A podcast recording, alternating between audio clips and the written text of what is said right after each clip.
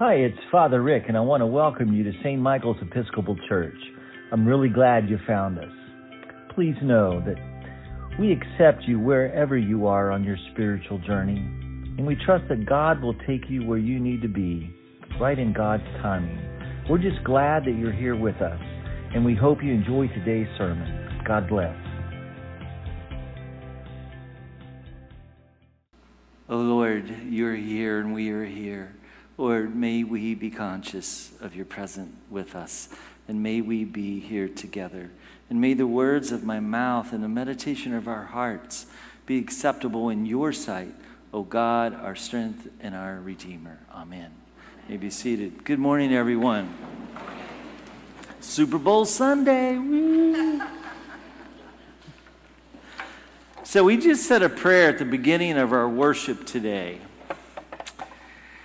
Cleanse the thoughts of our hearts by the inspiration of your Holy Spirit, that we may perfectly love you and worthily magnify your holy name. You know, as I look at myself, and this sermon, oh, by the way, is one of those sermons, well, all sermons I preach to myself, but this one I'm preaching to myself especially. But you know, our hearts carry a lot in them. And we, on the outside, everything looks pretty good, but you don't know. You may have been arguing with your spouse all the way over here, you know, rushing in trying to find a place to park or whatever, and your heart might be a little troubled. In all seriousness, though, we carry a lot in our hearts. And then our hearts can then react in a way that maybe doesn't lead to life or wholeness or to, to the things we want. So we pray, we come in, Lord, we're here, you know, cleanse the thoughts of our hearts by the inspiration of your Holy Spirit that we may perfectly love you and worthily magnify your holy name. So, what's in your heart this morning? What do you carry with you? I came across this, um, I'm sure many of you have heard it before. It says, Be careful of your thoughts, for your thoughts become your words.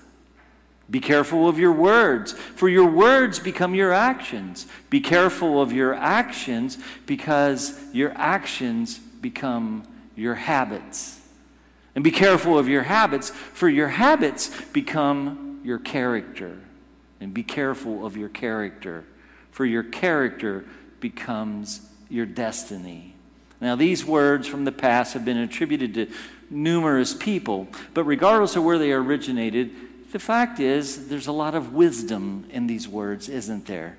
I mean, what we think often comes out of our mouth and into someone else's ears, into someone else's life.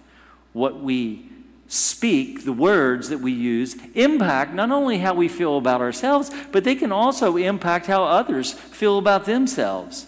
And then our words can often lead to action, sometimes good, sometimes not so good.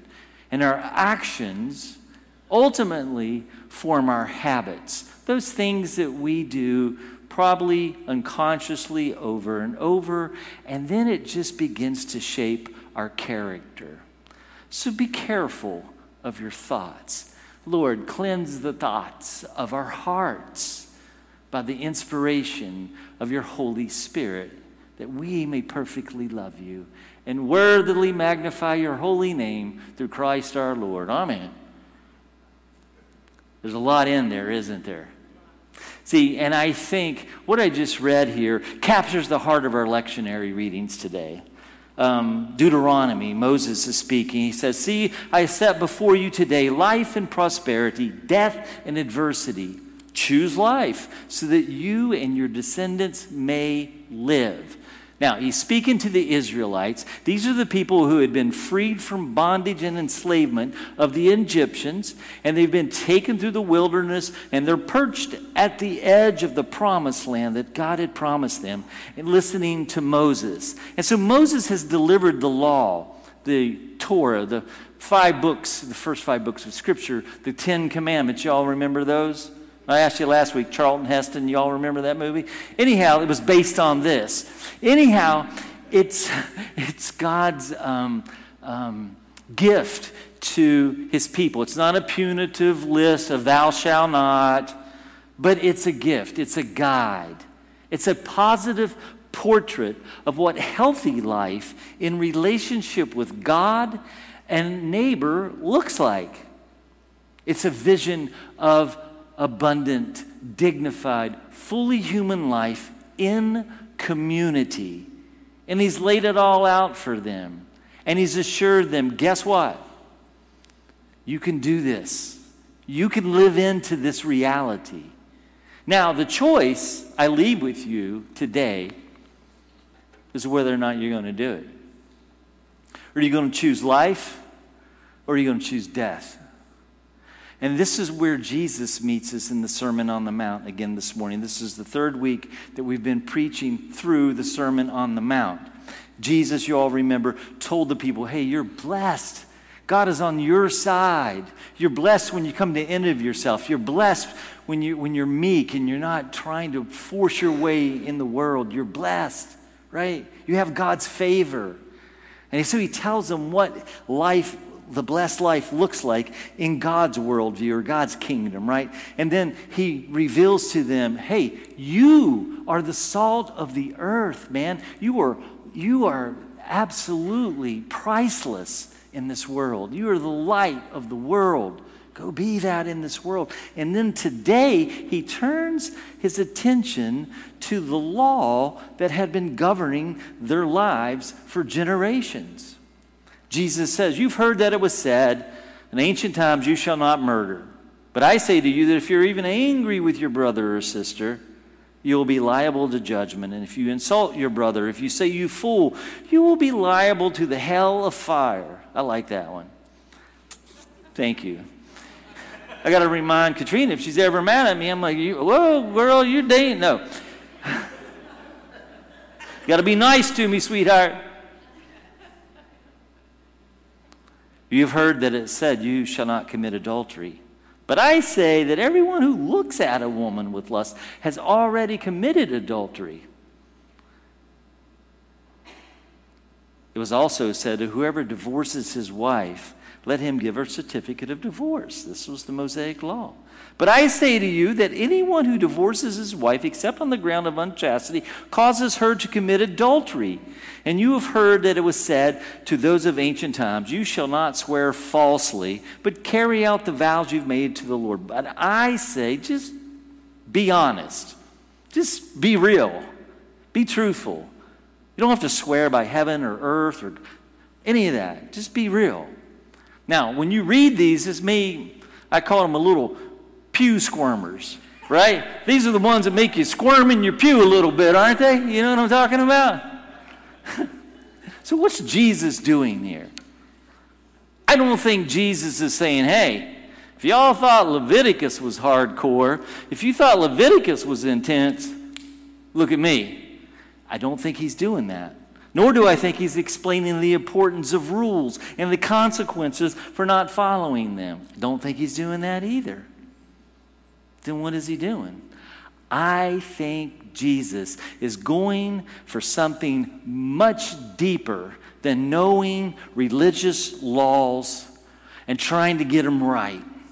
Jesus is not changing the law, but I do think that Jesus is looking at the interior heart of the law. He's internalizing the law, he's revealing the inner spirit and the substance of the commandments, showing them how to fulfill, if you will, the law, embodying its essential meaning. Jesus, it seems, makes our hearts, our inner lives, our inmost beings his priority. Cleanse the thoughts of our hearts by the inspiration of your Holy Spirit. Just like when we go to the doctor now, oftentimes the doctor cannot tell if we have something wrong just by looking at us. I hurt my thumb in jujitsu like six months ago. It still hurts. Now, if I go to the doctor and show him my hands, he's going to say, Well, you look pretty good.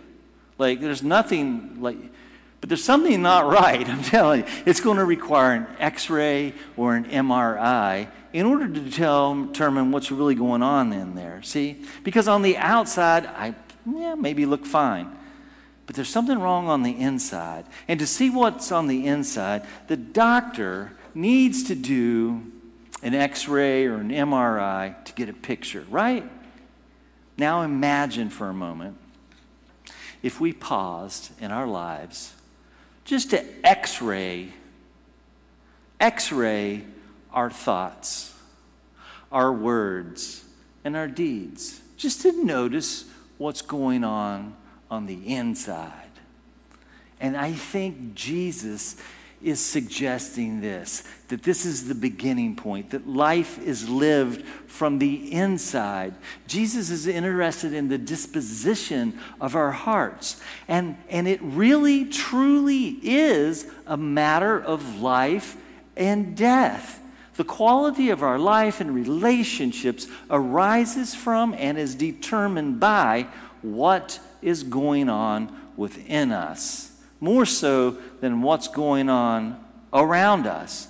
So while I may appear to be healthy and whole on the outside, deep down within, there might be some things that are just not quite right with my heart and my soul, right?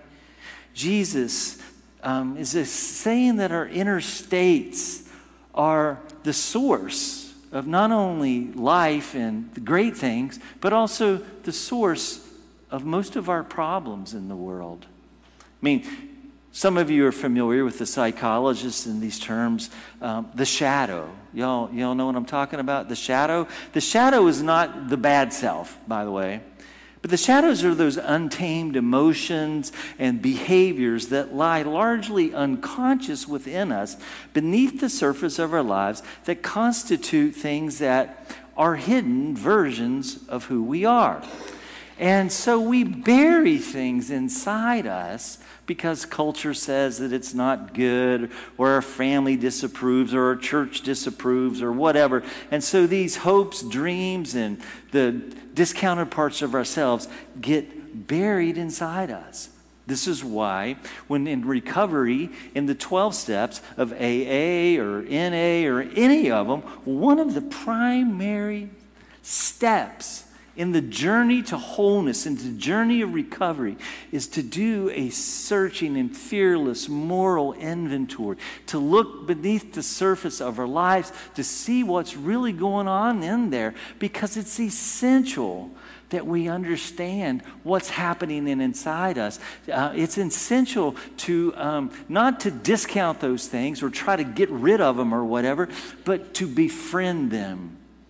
Um, and once we can befriend and listen to deeply what's going on inside us, we may discover that it's actually not Father Greg's fault that I'm unhappy today.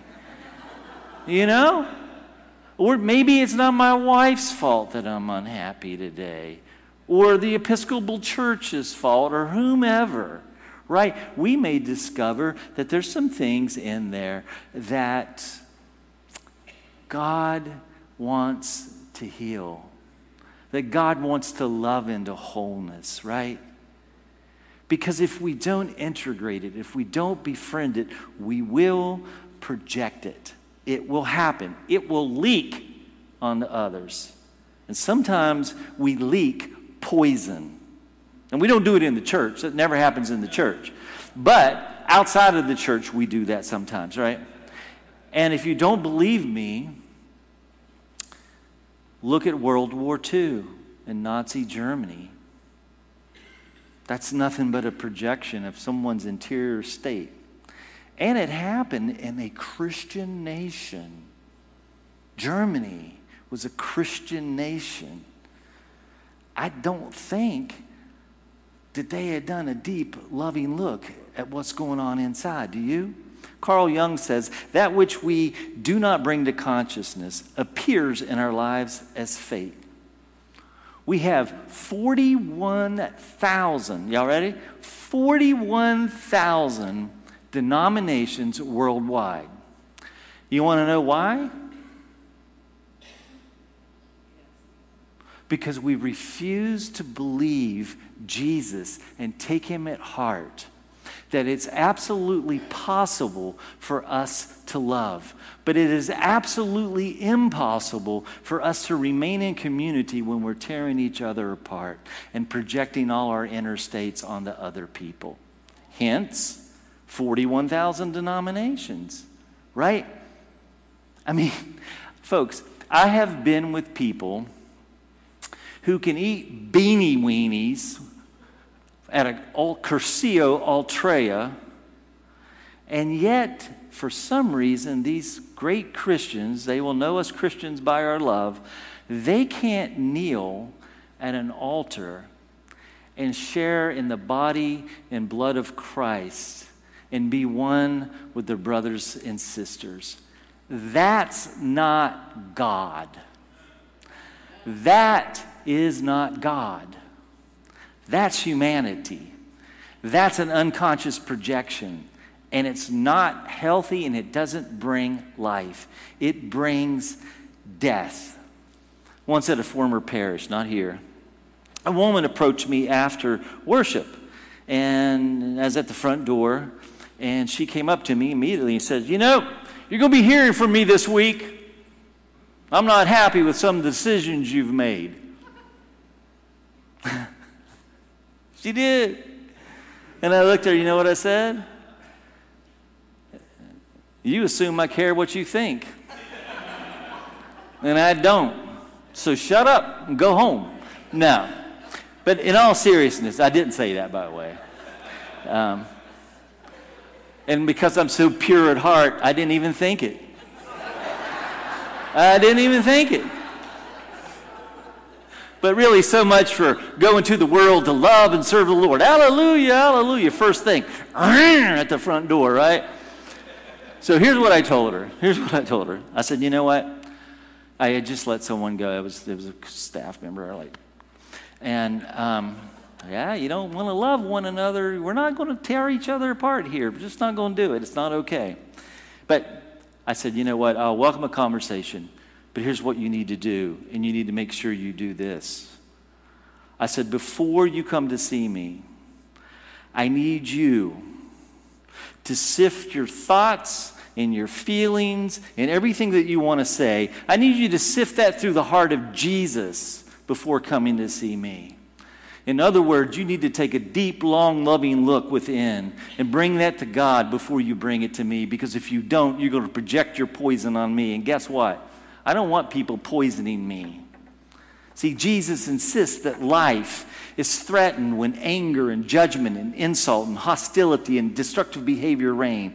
If you walk around, he's basically saying, with a heart full of hateful anger, you're no different than the guy that has the gun and wants to shoot someone. That's hard, isn't it? I told you these are pew squirmers, right? Because Jesus and God are about life. About life. And life more abundantly. God didn't bring us out of, um, the people out of bondage to make them miserable and give them a bunch of rules. Because God's got a big ego, and if you mess up, you don't want to make God mad. That's not what this is the law and the commandments weren't about God, they were about people and how they can have life together with God and one another. That's what it's all about. And so he's wanting people to choose life. Choose life, man. I love you. All right, Jesus gives his life for. Why? Out of love. Quit. Quit tearing each other apart. Stop it. Because life is threatened when we're insulting and hostile and all of that. Life is threatened when you objectify a woman, when you just look at her as a piece of uh, some object. You can't do that. Life is threatened when you don't follow through on your promises. Life is threatened when you try to kick your wife to the curb and forget that you ever knew her. Life is threatened when we hate and we speak cruelly and we lie to and we lust after. When we objectify others, we deny the presence of God in them. And we're choosing death. That's what Jesus is getting at. He's getting at the heart because Jesus ultimately wants people to have life. And he's claiming that all of that comes from within our hearts and souls. And so we choose either death energy or we choose life force. Which is it going to be? Jesus is essentially saying, don't turn your heart against your neighbor. It really isn't Canada's fault. It's not the liberals' fault. It's not the conservatives' fault. It's not the blacks or the gays or the, Italians or the Koreans. It's not them. It's not.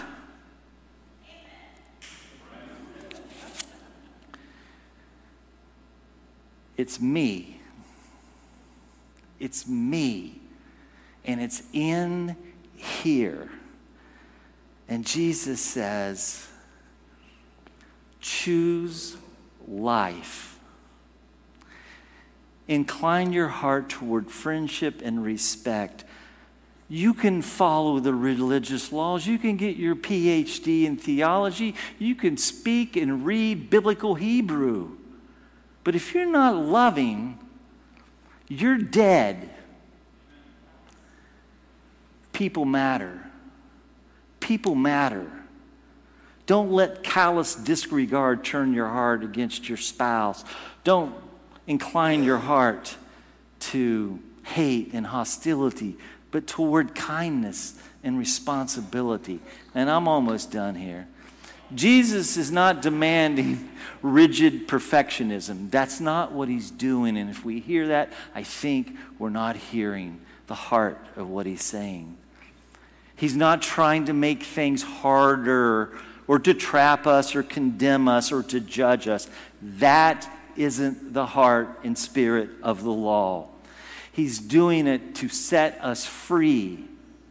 He's doing it to set us free, to release us so that we can live, to make us whole, to put our lives and our relationships back together. And so he invites his listeners to pay attention to what matters, what's important. Listen to your heart. Pay attention. You matter, people matter, so choose life. What's going on inside of you matters. He didn't say, hey, deny your anger, deny your hurt, deny your. He did not say that.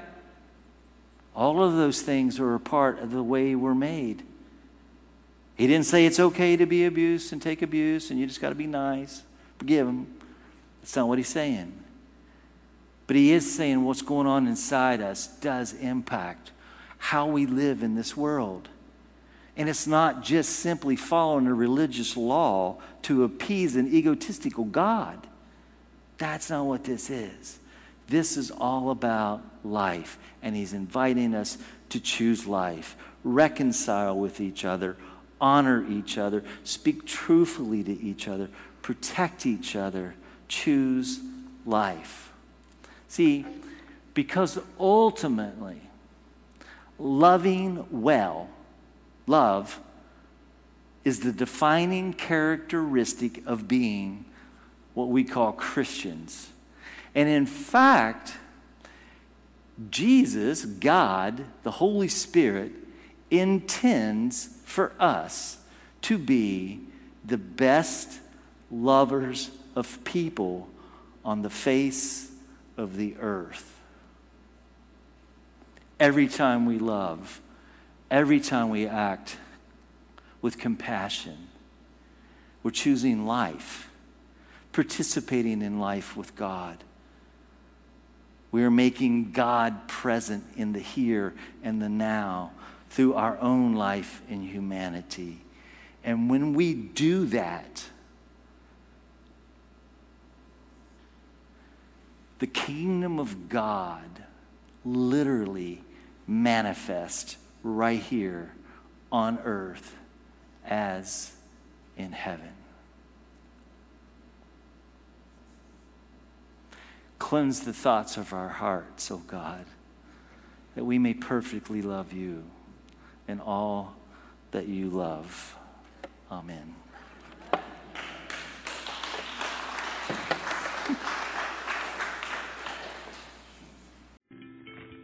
Thanks for listening.